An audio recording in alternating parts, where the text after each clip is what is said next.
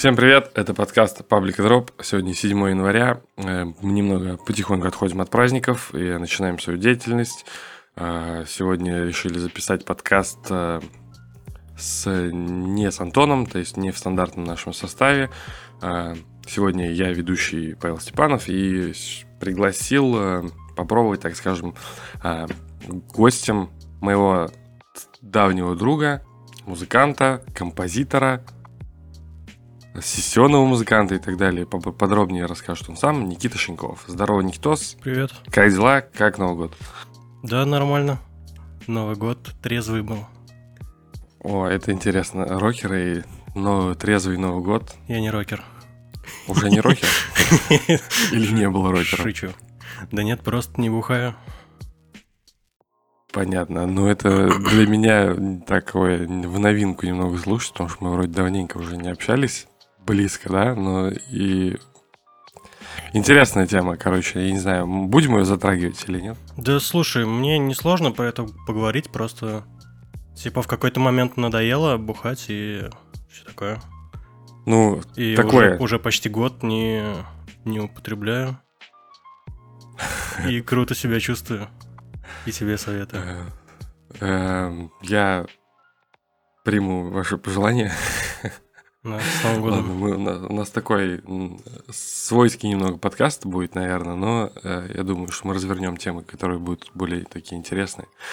Никитос, ты известен, наверное, в небольшой, наверное, тусовке, но как гитарист группы Xaloud. Да, если кто-то не знает, группа Xaloud, это нижегородские, начинали как трэш-метал такой, да, все всегда любили эту группу как за, такое наследие. Олдскульный, да, олдскульный трэш. Фанаты Metallica, там, Master of Puppets и так далее просто прям текли по вашим альбомам. На выступлениях очень часто творилась всякая дичь, я там присутствовал на многих из них. Как сейчас, да, если я не ошибаюсь, вы уже сменили немного направление, отошли от этого. Уже был альбом, где совсем не было трэша и было совсем другое музло. Вот, можешь про это немного рассказать? Да, мы там ребятам скинем какие-то, прикрепим материалы, чтобы более-менее было представление о том, о чем мы говорим, еще что это за группа. Да, я расскажу без проблем и, наверное, начну со смены стиля, что многих удивило очень сильно и очень многих расстроило. Вот. И было очень много комментариев в духе, что захотели коммерции, все такое. На самом деле это не так. Это, наверное, такое явление, которое затрагивает абсолютно любую группу, когда группа вырастает и начинает играть что-то другое. Вкусы у людей меняются. Вот. Это довольно интересная тема вообще. Вот я очень много пытался развернуть такие темы, где музыканты начинают там играть тяжелую музыку и потом скатывают, как говорят фанаты, скатываются, да, и не люблю это слово. Да, таких примеров полно. Да, у нас в прошлых подкастах очень часто мы обсуждали группу Bring Me The Horizon. Ага. Да, и это, один из ярких примеров, наверное, таких же. Угу. Согласен. Вот, я не будем мы сейчас много про Брингов говорить, да, потому что мы уже им прям очень много времени уделили. У вас, кто был инициатором и почему? Потому что я, насколько тебя знаю, ты всегда слушал тяжелое музло, да, тяжелее там даже, чем я, какой-то техничный Brutal Death и что-то все такое. Угу. И сейчас у вас в каком направлении вы движетесь и типа какие цели вы, так скажем, преследуете? Слушай, сейчас у нас небольшие проблемы с составом, с поиском музыкантов и... В связи с этим мы сейчас работаем только вдвоем, пишем, сочиняем материал, какие-то идеи копим, думаем вообще, чем дальше заниматься, занимаемся какими-то другими проектами параллельно. Но основная проблема в том, что нет музыкантов, с которыми мы хотели бы играть вместе, а те музыканты, которые с нами до этого играли, по определенным причинам нас покинули. Тоже довольно интересная тема в плане того, что я тоже не так давно, да, мы столкнулись с тем, что не совсем, вроде бы много музыкантов, в то же время их не так много, да, но больше всего музыкантов, которые такие отчасти любители, ходят там побринчать и так далее. То есть я вот не отношу себя к профессиональным музыкантам, никогда, в принципе, не относил, но там много всяких причин этому. Но почему, то есть, вы не можете найти себе музыканта? Да, вот, как раз ты затронул тему профессионализма в музыке. И, понимаешь, люди, которые сейчас умеют играть, хотя бы средне, они играют в кавер-бендах. И им неинтересно играть зачастую авторский материал.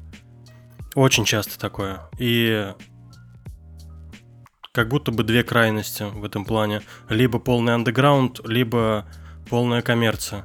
То есть я вроде как хорошо играю, но все равно не могу найти время на свой проект и уделить время авторскому музлу, поиграть панк-рок, поиграть металл и все такое.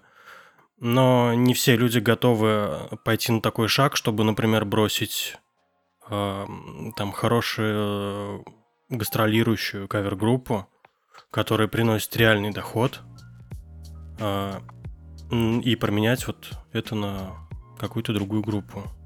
Потому что зарабатывать музыкой — это... Ну, такой шанс выпадает очень редко, и люди стараются за него цепляться. Вот. А ты же играл в кавер-группе? Да, я во многих группах играл, и постоянно, и сессионно. То есть вопрос заработка музлом вообще такой очень масштабный на самом деле, но у вас с Xaloud, ну как сказать, я думаю, что, да, понимаешь, поддержу, в принципе, в плане того, что зарабатывать той музыкой, которой ты хочешь играть, это мечта каждого музыканта, который, осознан. Осознан в плане того, своей деятельности. То есть то, что ему нравится играть музыку, и заработок не самоцель, а, собственно, то, что помогало бы творить дальше. Да. Вот. И сейчас у вас, я так понимаю, именно проблема такая, что большинство людей не готовы, как сказать, не готовы бросить свои какие-то основные проекты и работу, чтобы полностью уделить время вашей группе или как? Да слушай, дело не в том, мы же не говорим там бросай работу, там бросай семью и там уделяй время только группе. Нет, конечно. Просто некоторым это просто неинтересно. И могу судить по себе, что даже работа в кавер-группе на постоянной основе отнимает очень много сил. То есть желание заниматься музыкой там после работы в кавер-бенде у тебя почти не остается. То есть, грубо говоря, там ты играешь 3 концерта в неделю, получаешь там за эти 3 концерта, я не знаю, допустим, условно 15-20 тысяч, и тебе просто уже ничего не надо. Ты все остальные дни сидишь дома, отдыхаешь, репетируешь, и жизнь в кавер-бенде — это в основном каждодневные занятия музыкой. Концерты, репетиции, как я уже сказал. И просто не остается сил на восприятие какой-то другой музыки. Бывает очень часто вот так вот. И это не только у меня. Есть многие знакомые, у кого такие же проблемы. Интересный момент, потому что вопрос вот про кавер-бенд я хотел задать, так скажем. И, собственно, к нему плавно и переехали. То есть я, с другой стороны, всегда думал, что, заниматься музыкой и играть там в кавер-бенде, это, с одной стороны, круто, потому что, то есть, ты музыкант, ты любишь заниматься музлом, ты постоянно там с инструментом прокачиваешь свои навыки, да, но я, если честно, даже не думал, что настолько много концертов и вообще такая большая занятость у кавер-групп, что не хватает вообще времени на свое. Ну, ты, так понимаю, играл в... то есть я знаю, в какой группе ты играл. Я не знаю, будем мы... Да, наверное, не стоит. Да, я думаю, кавер-группа никому не интересна из твоих слушателей. Возможно, да. То есть, Кстати, одна из кавер-групп Нижнего Новгорода, про которую, я думаю, ты понимаешь, про которую, какую мы говорим, угу. Она, в принципе, то есть, довольно интересна. Очень интересна в плане того, что, ну, я знаком с басистом, теперь уже и с барабанщиком, теперь и с прошлым барабанщиком очень хорошо общался. Да, я тебя понял. Такая очень свойская история, но согласен, они же очень круто с ними тоже познакомился, отличные ребята. Да ладно, в принципе, я думаю, можно сказать. Группа Maple Season из Нижнего Новгорода, то есть это очень, ну, очень молодцы в плане того, что ребята... Кстати, сейчас Женя, вокалист их, пишет свой материал. У него, вот, по-моему, вчера вышел новый трек. Вот. Да, «Туманов мюзик» они называются. Да-да-да, если тебе интересно, послушай. Я слушал. Мне, вот, ну, интересно. Такое вот поп-музло такое. Да, это прям поп-музло, и оно было мне интересно только вот с точки зрения именно того, что я знаком. Да-да-да. Отчасти. Конечно. Как раз с вокалистом я не сильно знаком, да, но в целом с проектом. То есть ты сейчас как, играешь вообще в кавер-группах или нет? Я сейчас играю в кавер-группах только с Эссена.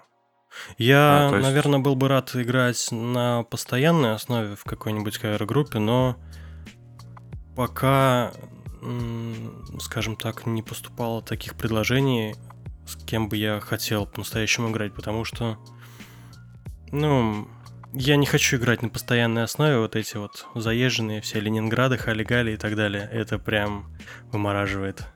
Интереснее играть там хотя бы Maroon 5, там Red Hot Chili Peppers, вот такое. Да, да, я понял тебя. Ну, то есть есть кавер-группы, которые, как сказать, как-то делят для себя какой-то материал, либо они прям полностью под заказ?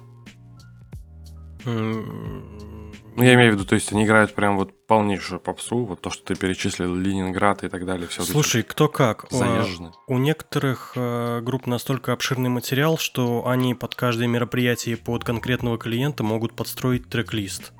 То есть, например, я играл вот в одной группе с Сессион, чтобы ты понимал, там, например, на одной неделе мы играли Хали-Гали и Ленинград, а на следующей неделе... Там молодожены на свадьбу себе заказали Blink 182. О, вот. Это прикольно. И типа мы спокойно все это сыграли. Поэтому вот некоторые группы специализируются только там, например, на русской музыке. Соответственно, некоторые только на англоязычной. Вот. Кто-то миксует, кто-то только на ретро, кто-то только на новом. По-разному бывает абсолютно, но в большинстве своем это вот просто смесь всего. Кто-то делает по-своему, кто-то делает точь-в-точь каверы. Вот. Все очень по-разному, все очень варьируется. Это, ну, такой интересный для меня, по крайней мере, момент. Ну, ладно. Кавер-группы. Такая тема, не знаю, она, как сказать, большинство музыкантов, особенно, так скажем, из нашего общего круга, так скажем, да, вообще никаким образом не ассоциируют. Не хотят даже ассоциировать себя там с кавер-группами или так. Угу. Не то чтобы ассоциировать, как сказать.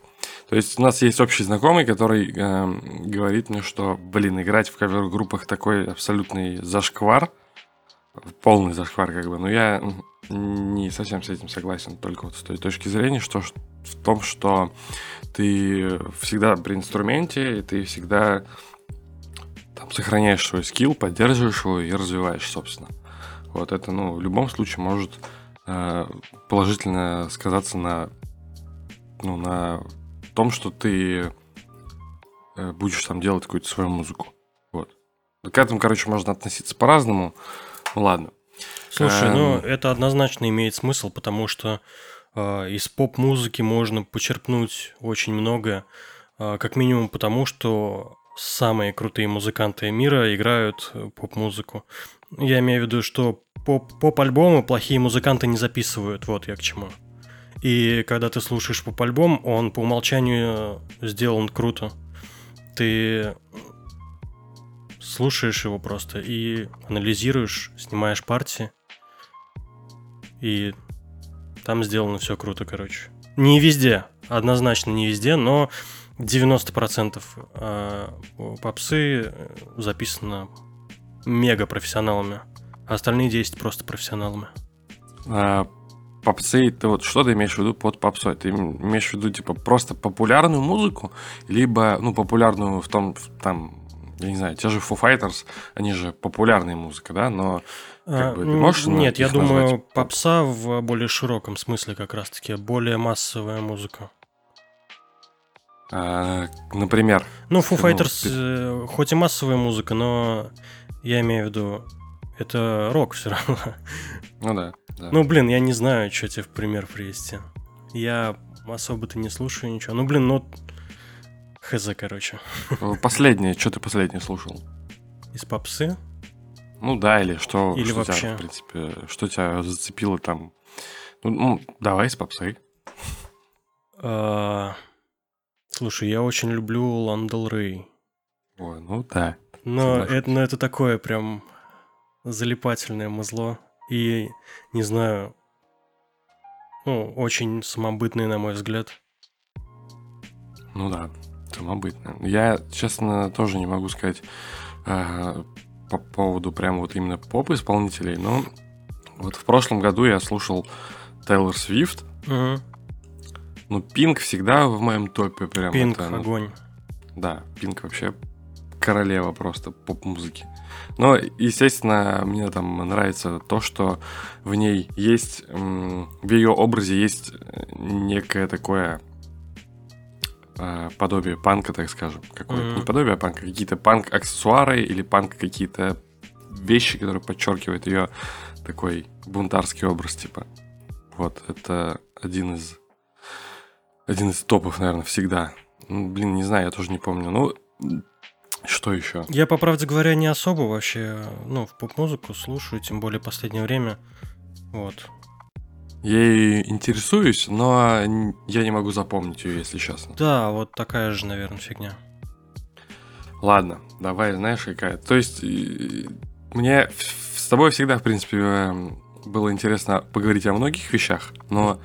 То есть ты и чувак, который играет в Brutal или играл... Ты играешь сейчас в Brutal Death Metal группе? Ну вот недавно играл сессионно на нескольких концертов. Ну, на котором мы вместе играли, по-моему, да? Это какой? Ну, да. Но вот. Еще были концерты. То есть... Сейчас, чтобы все понимали, ты играл или играешь Brutal Death Metal группы Mutilator. Да, я играл сессионно с ними, сейчас уже не играю. Но какое-то время ты же с ними прям, по-моему, раньше, давным-давно я с ними играл на постоянке. Вот, мне интересно, тебе интересно было это играть вообще? Слушай, когда я играл с ними на постоянной основе, я, кроме такого музла, вообще и больше ничего не слушал. Я прям жил technical, brutal, death metal'ом и всякой такой фигней, грайндкором. Вот. Потом как-то, наверное, типа вырос из этого музла, и... но мне не перестало это нравиться. Я до сих пор кайфую от всех этих альбомов и... Даже одни из моих любимых групп вообще, в принципе, это Death Metal исполнители. Вот. Так что... же еще есть кавера. Ты записывал видео, кавера крутые. Да, было. Ну, немного, но было. Ну, Cannibal Corpse есть. Да. Я буквально вот прям перед записью посмотрел парочку. Потому что когда ты их выпускал, ну, прям они вдохновляли. Потому что на тот момент, когда ты их записывал, я и сейчас, конечно, не близко играю, как ты, вообще, особенно там в плане техники. Вот, но они прям реально вдохновляют. Особенно те треки, которые я могу сыграть. Это типа, там, не знаю, Paramore. У тебя там есть кавер на Paramore, да, и Bullet for My Valentine, Last Fight, по-моему. Да. Ну, вот эти вот крутые треки. И надо будет, я думаю, что интересно будет их прикрепить. Посмотреть, чуваки, потому что, кстати, ты с какой целью их записывал? Слушай, я не знаю, я просто играл на гитаре и никогда вообще не записывал дома ничего, решил попробовать, и у меня вроде что-то получилось.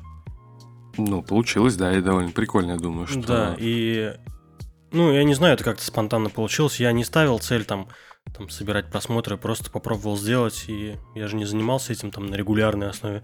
Там их всего-то несколько штук, этих каверов. Чисто так по кайфу, что было играть, что знал из песен, поиграл, записал на видео. А что сейчас ты этим не занимаешься? Слушай, не знаю, как-то это...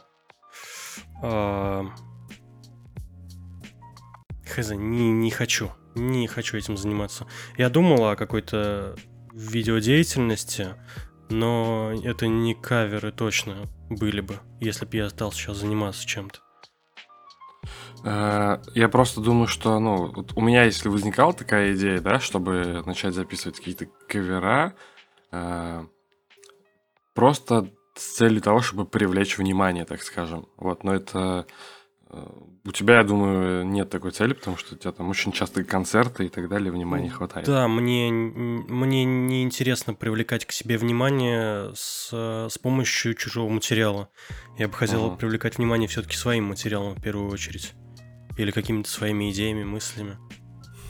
Смотри, а по поводу своего материала. У тебя еще, я помню, ты, по-моему, в соло записывал какой-то проект, я не помню, как он называется, но вы еще даже издавались на дисках. Давненько было. Да, тоже Death Metal. Что это за проект? Расскажи, я просто вспомнил. Проект называется Evalide. Это крайне несерьезный проект в том плане, что мы там вдвоем с чуваком, вокалист, мой хороший приятель Костя Скрыпов. И мы с ним очень давно знакомы, просто слушаем одно и то же музло. В этом плане мы с ним на одной волне. И он очень крутые тексты пишет, на мой взгляд. И ему нравится, в принципе, то, что сочиняю я по части тяжелой музыки. И мы в какой-то момент решили объединить усилия и попробовать записать. И, собственно, мой первый студийный опыт, в принципе, был именно с этим проектом, когда я первый раз вообще что-то записывал. Вот. И... я, наверное, посоветовал бы любому музыканту получить студийный опыт. Не опыт записи дома в звуковую карту, а именно прийти на студию, потыкать микрофоны, крутить ручки и послушать, что получается. Естественно, сразу там никто не поймет, что получается, но это опыт просто колоссальный, особенно в плане прокачки скилла, когда... Время – это деньги, а тебе нужно записать, там, грубо говоря, за 2 дня все партии. Поговорим о деньгах. Рубрика «Дудя». Без проблем. Короче, я хотел спросить именно вопрос родился только вот сейчас, когда ты начал говорить про записи на студиях и так далее. Ты же уже много с кем записывался на студиях, там, с Xaloud и свои какие-то, по-моему, проекты. Ты же тоже вроде писал на студии, да? Как сказать, вот про Xaloud. У вас были видосы, где, по-моему, какой-то человек, так скажем, типа продюсер или просто чувак, который помогал записываться. Где вы писали и как это еще происходило? Альбом мы писали почти весь дома, кроме барабанов и вокала. Ага. Сейчас мы пишем все дома. От и до. Вы прям полностью пишете уже материал, который будет, типа, опубликован? Сейчас материал, который недавно выходил, новые песни, и который будет в скором времени опубликован, все пишется только дома. А почему? Потому что нам так удобно. Потому что нам так хочется, потому что... вы просто имею в виду, вы пишете... типа, пока еще демки или уже что будет основное? Уже то, что будет основное, пишется все дома. Пишется. Понятно. Мы решили не запариваться, пишем все на коленке. Попробуем сделать такой подход, типа. Смотри, интересный вопрос, чисто потому что и для меня сейчас, и для нас, так скажем, сейчас актуальный. У нас тоже там есть какие-то демки, которые мы, я не знаю... Стоит это говорить, не стоит. Короче, запись дома и запись на студии, как ты думаешь, будет ли влиять на конечный вид продукта вообще? На вид, не продукта, я не знаю, на вид записи, на вид альбома, и в дальнейшем будет ли помогать там в продвижении, в привлечении аудитории? Если вы знаете, что вы делаете, знаете, как обращаться там элементарно со всем софтом, со звуковыми картами, с микрофонами и так далее, то никто вообще не отличит, на что вы и где вы писали.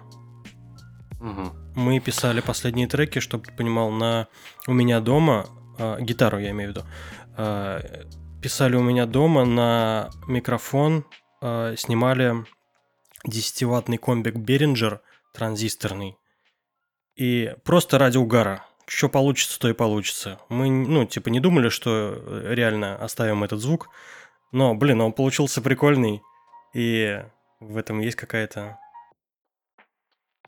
Ну да, вы писали дома в комбарь через микрофон, не в линию, там сразу в комп, в звуковую. Да.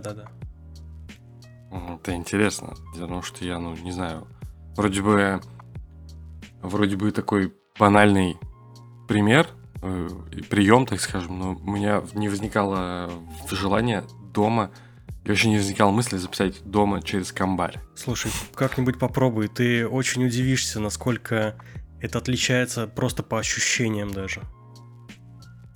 А по поводу те группы, у которых есть возможность записать на студии, какие большие уже серьезные, так скажем, артисты, которые имеют возможность записать на студии. Почему, они все-таки выбирают на студии записываться? Это огромные там вложения денег, как минимум. Я думаю, потому что они слышат разницу, наверное. Или потому что просто им так хочется. Возможно. Я не могу ответить на этот вопрос, но...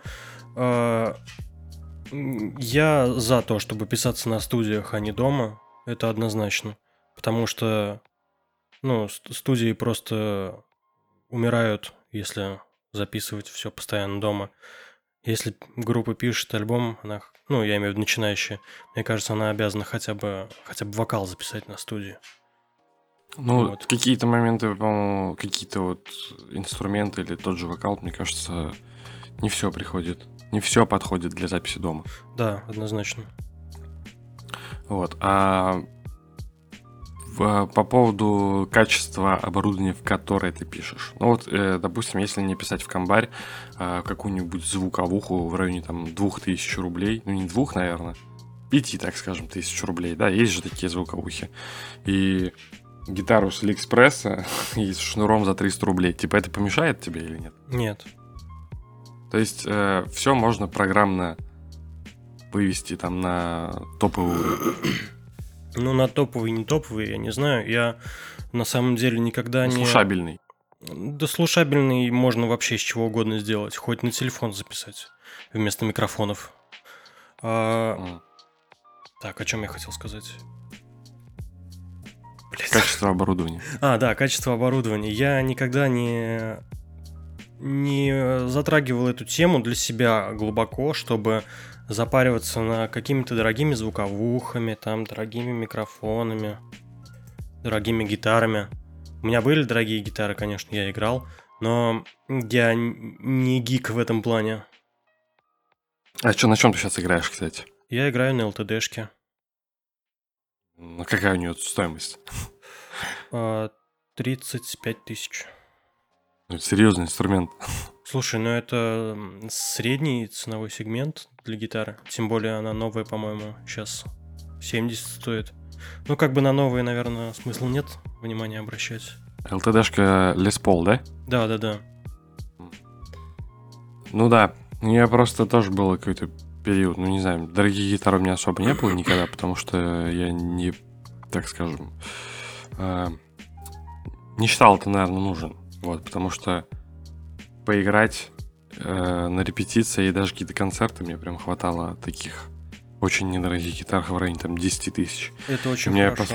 Потому что я с тобой соглашусь, что в этом нет ничего прикольного. Это просто поиграться, на мой взгляд. Все эти дорогие инструменты, они не помогут сделать хорошую музыку.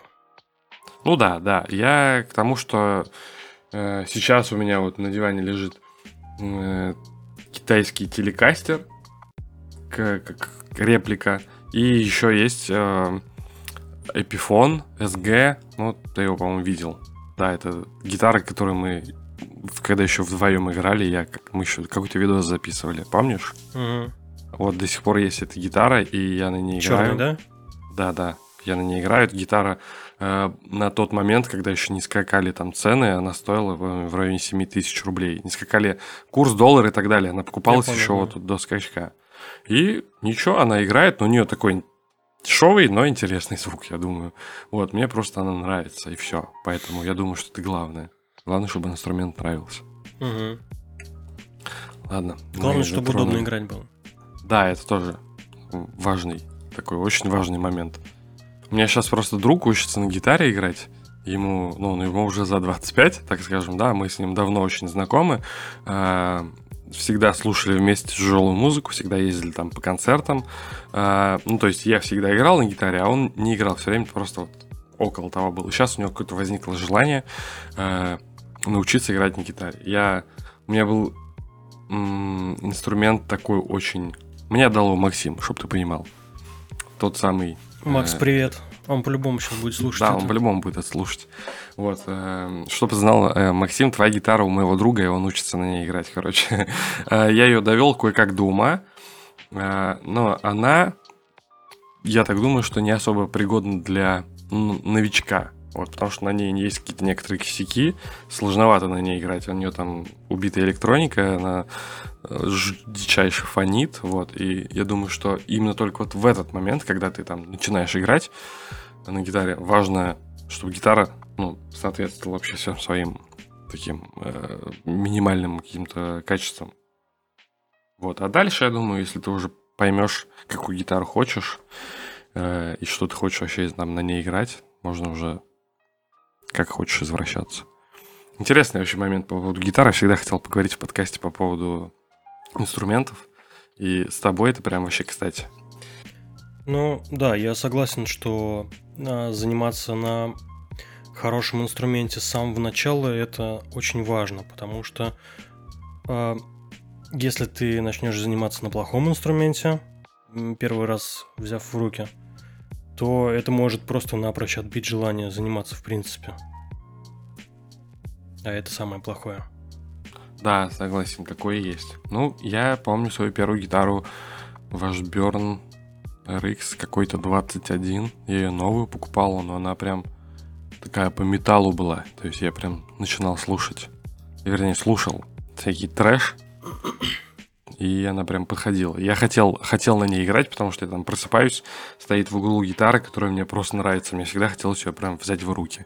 Это тоже такой, интересный момент, я думаю. Моя первая гитара до сих пор со мной. У меня с ней была интересная история, что у меня ее украли, и через 6 лет она нашлась. 6 лет? Да. Вот, и сейчас она у меня дома, и... Она целая, невредимая, я ее отдал мастеру, там все сделали, все перепаяли, экранировали, отстроили. Вот, и она великолепнейше просто звучит, на самом деле. Слушай, по поводу, плавно перейдем про инструменты, но инструменты, которыми владеешь ты, потому что я, насколько знаю, у тебя там какой-то прям большой вообще запас владения инструментами. Ты же, то есть профессиональный музыкант. Можно тебя назвать профессиональным музыкантом? Потому что ты учился. Я бы, наверное, назвал себя профессиональным. То есть, чтобы слушатели понимали, так скажем, да, я чувак, который просто играл всегда дома, максимум там какое-то время. Я ходил к преподу, чтобы он просто мне руки поставил. И то я не доходил, и сейчас там... чувствуются какие-то проблемы и так далее. С нотами я очень-очень на «вы». То есть, как, в принципе, большинство. Но если сравнивать меня и тебя, ты учился в музыкалке, угу. Ты занимался с преподавателем, то есть ты зарабатываешь музлом и так далее. Ты, по сравнению со мной, в любом случае, профессиональный музыкант. На скольких инструментах ты можешь играть? На 2 гитары, бас-гитара. Да, виолончели, барабаны. Это так. Ты же умеешь извлекать токину довольно мелодии. Да, пару нот, пару битов могу. Ты вообще пригодился это или ты чисто ради интереса? Ну, виолончель я начал заниматься, потому что поступил в колледж на этот инструмент. Вот. И 1,5 года занимался, потом бросил. Иногда периодически беру что-нибудь бренькое. А она у тебя есть? Да, дома стоит он в углу. Серьезно, все серьезно прям. А барабаны? Ну, барабаны ты помнишь, мы с тобой еще играли в группе, где я на барабанах играл. Я, наверное, с тех пор не играл на них. Но, тем не менее, навык какой-то остался, да? Да, однозначно. Это очень помогло в том плане, что сочинять какую-то музыку уже продумываешь барабанные партии более тщательно. Ну да, это такой важный момент на самом деле, потому что я... не секрет, наверное, ни для кого, что сейчас много каких артистов, особенно такие небольшого андеграунда, так скажем, пишут барабаны все именно не на студии, а просто забивают там в FL-ке или где-то. У нас забитые барабаны. Ну, кстати, а почему сейчас начали все их забивать? Потому что геморно записать барабаны? Потому что у нас барабанщика нет. Ну, а если есть барабанщик? Если есть, то, конечно, лучше на студию идти. Понятно. Давай. Такой, да. Все равно мы частенько возвращаемся к студии. Смотри, что я хотел тебя еще спросить. У тебя довольно большой, наверное, послужной список по поводу там, концертов, туров и так далее. Я, насколько знаю, вы играли с Grizzly No Snow Remorse, да, на одной сцене. Да, недавно. И с Siberian Meat Grinder. А это давно. Это давно. А с кем ты еще большим играл? Играл, может, знаешь такую группу итальянскую Hour of Penance? Слышал, да. Играют Technical Death Metal. Ну, короче, такие очень крутые ребята. Вот с ними еще. Да особо-то ни с кем. А весь основной... Каталепсия. Да, Каталепсия. Но весь мой концертный опыт в основном это, конечно же, кавер-группы. И надо сказать, что... Кавер-группы в этом плане закаляют, убирают нафиг все эти фобии по поводу сцены, по поводу выхода на сцену, которые... Как? Почему, в смысле? Ну, потому что это превращается в работу, и ты выходишь на сцену несколько раз в неделю. На протяжении года, там, например. А нет разницы в публике? Ну, я научился это как-то... подавлять... Абстрагироваться от этого. Да, абстрагироваться от этой мысли и просто делать то, что должен делать, и максимально кайфовать от процесса музицирования. Да, в любом случае. Момент. Играя Power Violence или играя поп-музыку. О, кстати, да, ты же еще в Power Violence группе играешь еще? Да. Это вообще... Фасткор. Есть... много очень интересных видосов или там фоток из этого. Смотри, вот что хотел спросить по поводу больших, я не знаю, неправильно говорить, больших артистов. Как-то это влияет на выступление, на тебя и вообще помогает ли там, прикольно ли это выступать с большими артистами, и так далее? Ну, блин, это все равно не большие артисты. Ну да. Те, кого ты назвал. Но однозначно очень крутые. Вот. И, наверное, самое крутое, что может быть, это респект от таких артистов, потому что СМГ, что Гризли для меня просто авторитеты в этом плане. Вот. И я очень рад, что смог лично подружиться с ними, познакомиться. На концертах, на репетициях и так далее. А вы на репетициях были? Да, я был на репе у СМГ. У СМГ? Угу. А они где-то в Нижнем, когда были, приезжали? Не-не-не, я к ним на репу приезжал в Москву. А, кстати, а они же сейчас, по-моему, одна из немногих, по-моему, вообще, наверное, единственная, нет, группа, которые они там на таких сценах выступают вместе там с Testament Slayer и так далее. Выступали, по-моему, на каких-то фестивалях. Пожалуй, да. А, еще... А, Ginger, это Украина. Ginger, да, Ginger это вообще... Слушай, по-моему, кто-то еще есть, но я что-то не помню.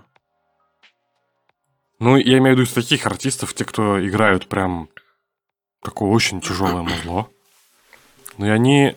Я не знаю, я сейчас вообще их не слышу в России-то. Они как-то что-то делают? Они сейчас по Европам катаются в основном.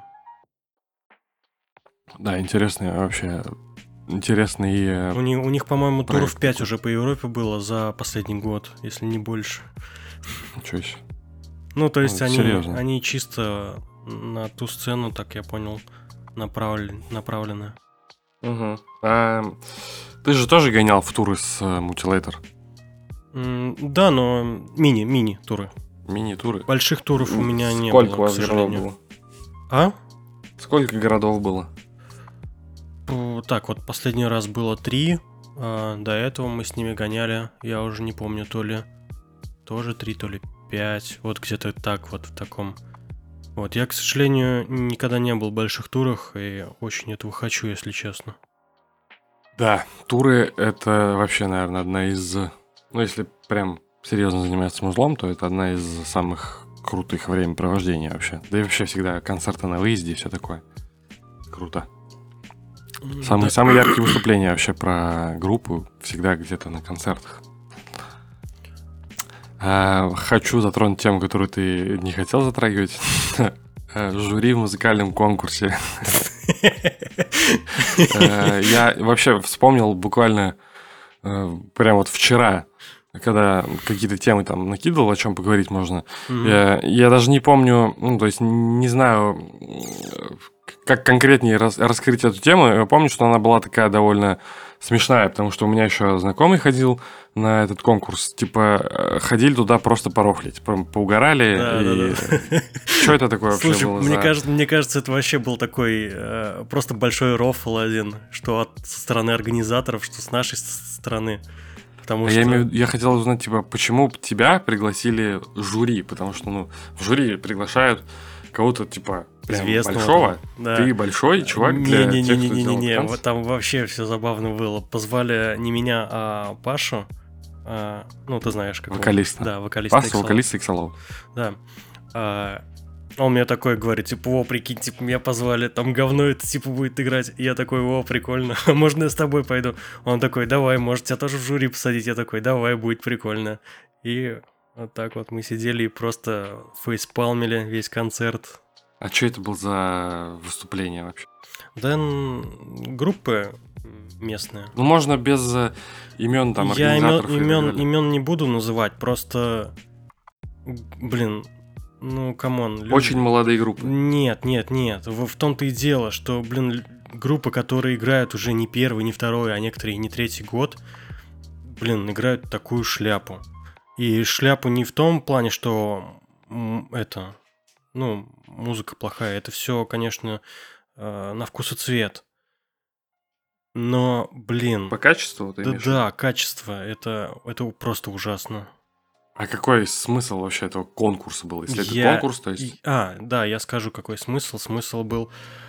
Помнишь, у нас проводятся такие тусовки, не трамплин-пати называется? Да, знаю. Конечно. Вот, организатор Артём Прудников, насколько я помню, он искал какие-то новые имена вообще в Нижнем, чтобы звать на свои концерты, на все эти тусовки, и устраивал такие мини-концертики.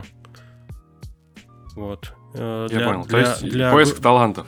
Да, он устраивал такие мини-концертики для групп, которые либо не выступали, либо выступали, но очень мало, и которых никто не знает. Вот, и заодно приглашал людей, которые что-то умеют делать, чтобы они высказывали какое-то свое мнение по поводу их музыки. Вот, чтобы там эти самые группы о себе что-то выслушали. Ну и человека, кого-то они нашли? Без понятия. Надеюсь, что нет. Я понял.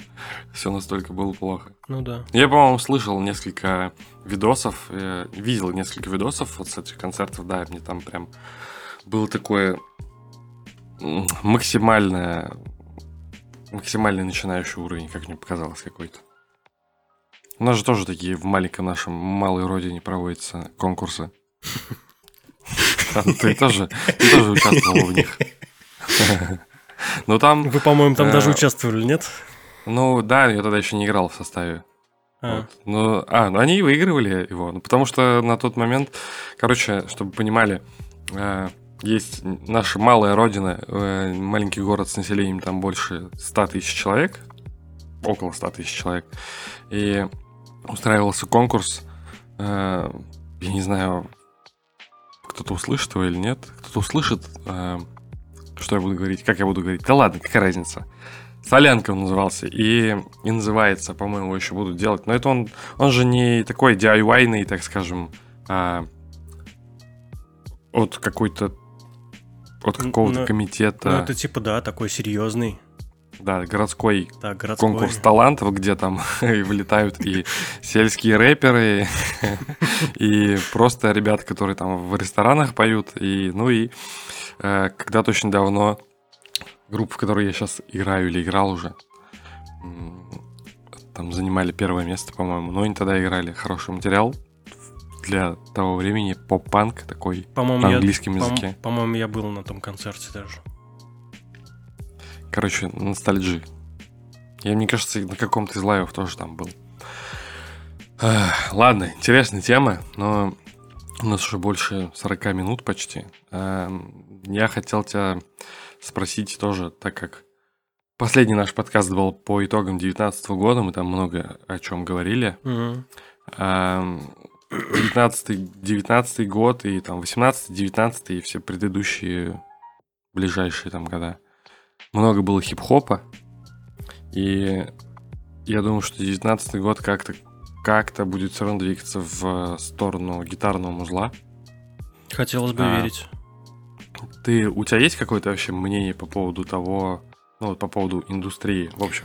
Да. Я вот думал об этом, кстати, о том, что сейчас вполне возможно играть свое музло без ухода в минус, а то и вывозя все в плюс.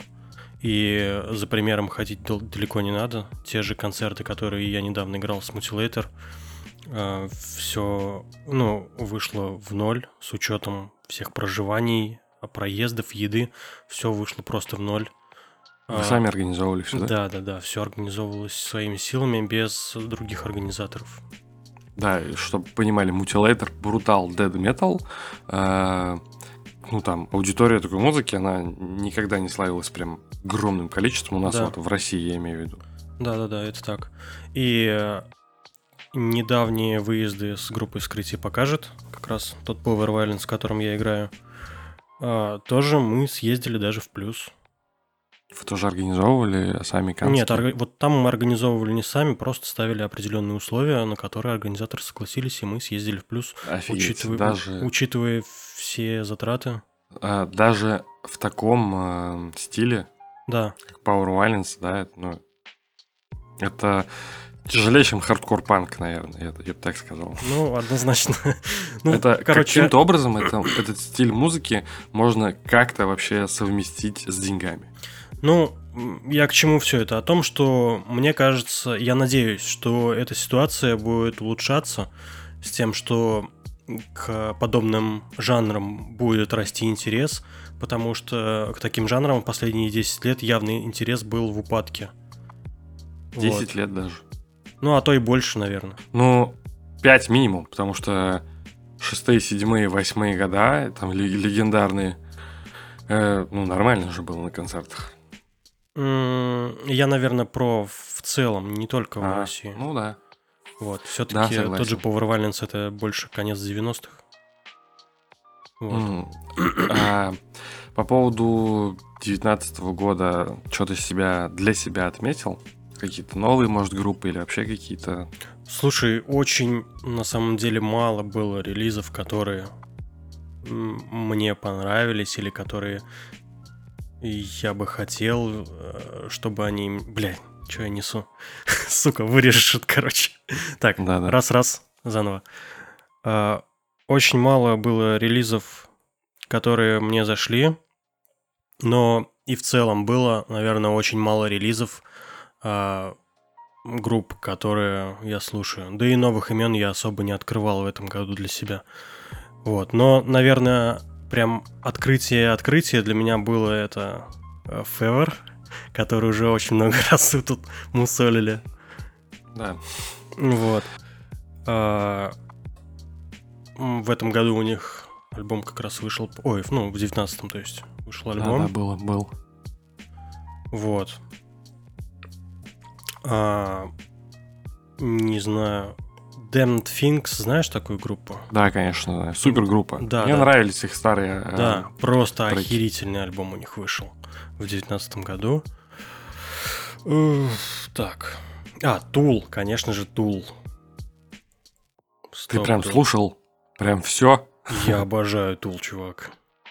Ну, прикольно. Я этот альбом слушал, я не знаю, раз 15 уже, наверное. Это долго, потому что у них там песни по 10 минут. Ну да. Ну блин, ты прикинь, какая нужна смелость ребятам, чтобы в 2019 году выпускать альбом, в котором треки по 15 минут.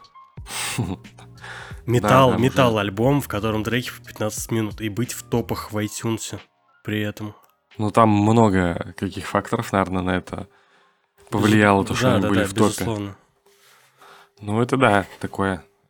Одно из главных событий вообще в метал-музыке, наверное, с 19 год, это камбэк Tool. Но, слушай, по поводу камбэков опять, Assault Dying. Знаешь, я никогда особо не фанател от них. Да? Я слушал, но это... В целом вообще эта музыка, наверное... не моя, она как-то мимо меня всегда проходила. Я знаю какие-то релизы, которые мне там нравятся в этом жанре металкор, там пост-хардкор, но Assault Dying точно мимо меня. Кстати, по поводу Fever опять, маленькую ставку. Они настолько сильно, наверное, у нас популярны сейчас стали, что я даже недавно смотрел видос стендапа, стендап-клуб номер 1, кто-то, может, знает. Вот, там... камера захватывала зал, и там сидел чувак в футболке Fever. То есть это, о чем-то договорить, наверное. Но там пласт аудитории такой по возрасту как раз подходит, который... Слушай, я думаю, они очень полюбили Россию, потому что Россия очень полюбила их, судя по всему. Ну да, конечно, они, сюда 2 концерта приехали, сделали. Ладно, все, мы не будем про Fever. Да, все хорошее. Ну и в 2020 году продолжаем про Fever. Слушай, все, я думаю, что мы наговорили уже почти на час. Затронули, ровно час, кстати. Затронули почти все темы, которые я хотел. И даже больше. Прикольный ламповый подкаст получился. Мне понравилось. Взаимно. Как тебе? Круто, я думаю, что если у нас... можем еще раз собраться поговорить, поэтому... Да, я только с радостью. Зови. Вот. Круто. Ты, кстати, говорил, что слушаешь подкасты, да? Да, постоянно. Больше, чем музыку. Вот. Я, кстати, тоже последнее время слушаю много подкастов. И на английском тоже. Просто интересно. Интересная тема. Ладно, я думаю, будем закругляться. И всем спасибо, кто нас слушал. С Новым годом, с Рождеством. Слушайте хорошую музыку, слушайте наш подкаст, зовите друзей в наш паблик, мы будем расти, будем много еще делать в этом. Сейчас мы отойдем от праздников, опять же, и продолжим поактивнее деятельность свою. Всем спасибо, Никитос, можешь тоже сказать что-то. Пока-пока.